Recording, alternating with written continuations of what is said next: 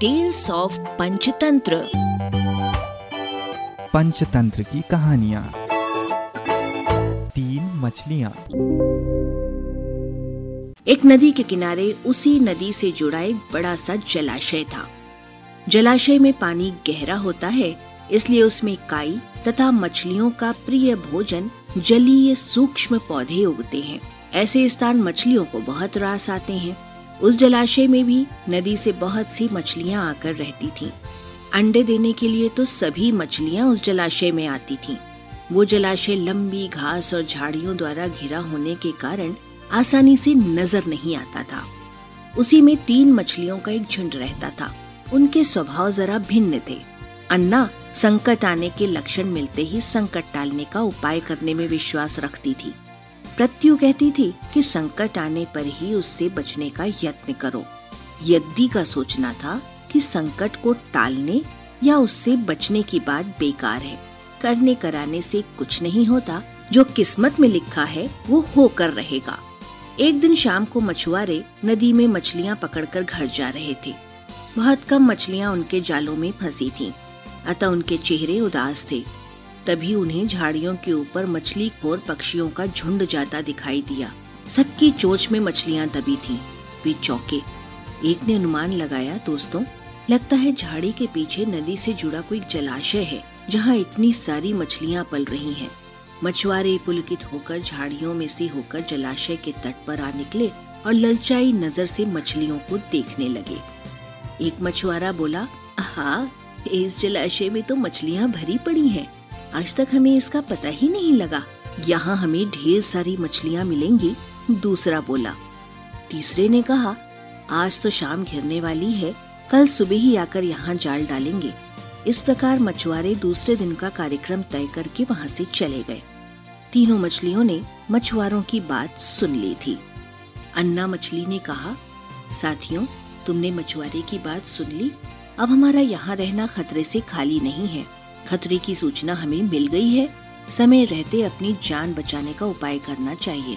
मैं तो अभी ही इस जलाशय को छोड़कर नहर के रास्ते नदी में जा रही हूँ।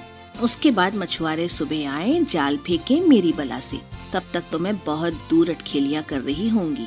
प्रत्यु मछली बोली, तुम्हें जाना है तो जाओ। मैं तो नहीं आ रही।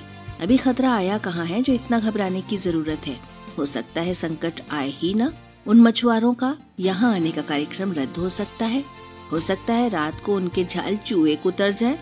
हो सकता है उनकी बस्ती में आग लग जाए, भूचाल आकर उनके गाँव को नष्ट कर सकता है या रात को मूसलाधार वर्षा आ सकती है और बाढ़ में उनका गाँव बह सकता है।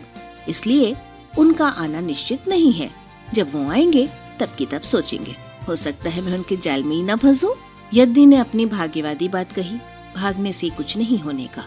मछुआरों को आना है तो वो आएँगे। हमें जाल में फंसना है तो हम फंसेंगे। किस्मत में मरना ही लिखा है तो क्या किया जा सकता है? इस प्रकार अन्ना तो उसी समय वहाँ से चली गई। प्रत्यु और यदि जलाशय में ही रही। भोर हुई तो मछुआरे अपने जाल को लेकर आए और लगे जलाशय में जाल फेंकने और मछलियाँ पकड़ने। प्रत्यु ने संकट को आए देखा तो लगी जान बचाने के उपाय सोचने। उसका दिमाग तेज़ी से काम करने लगा। आसपास छिपने के लिए कोई खोखली जगह भी नहीं थी। तभी उसे याद आया कि उस जलाशय में काफ़ी दिनों से एक मरे हुए ऊद बिलाव की लाश तैरती रही है। वो उसके बचाव के काम आ सकती है। जल्दी ही उसे वो लाश मिल गई। लाश सड़ने लगी थी। प्रत्यु लाश के पेट में घुस गई और सड़ती लाश की सड़ांध अपने ऊपर लपेटकर बाहर निकली। कुछ ही देर में मछुआरे के जाल में प्रत्यु फंस गई।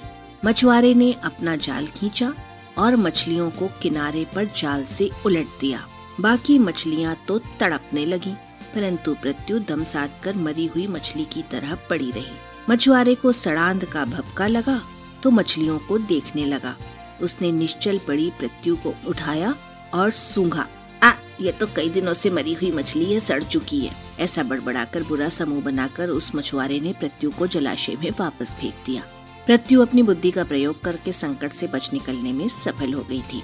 पानी में गिरते ही उसने गोता लगाया और सुरक्षित गहराई में पहुंचकर जान की खैर मनाई।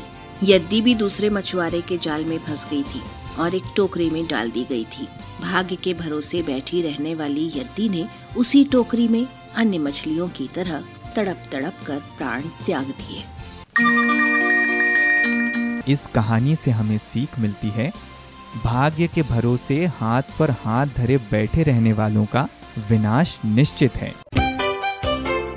अरबा की प्रस्तुति।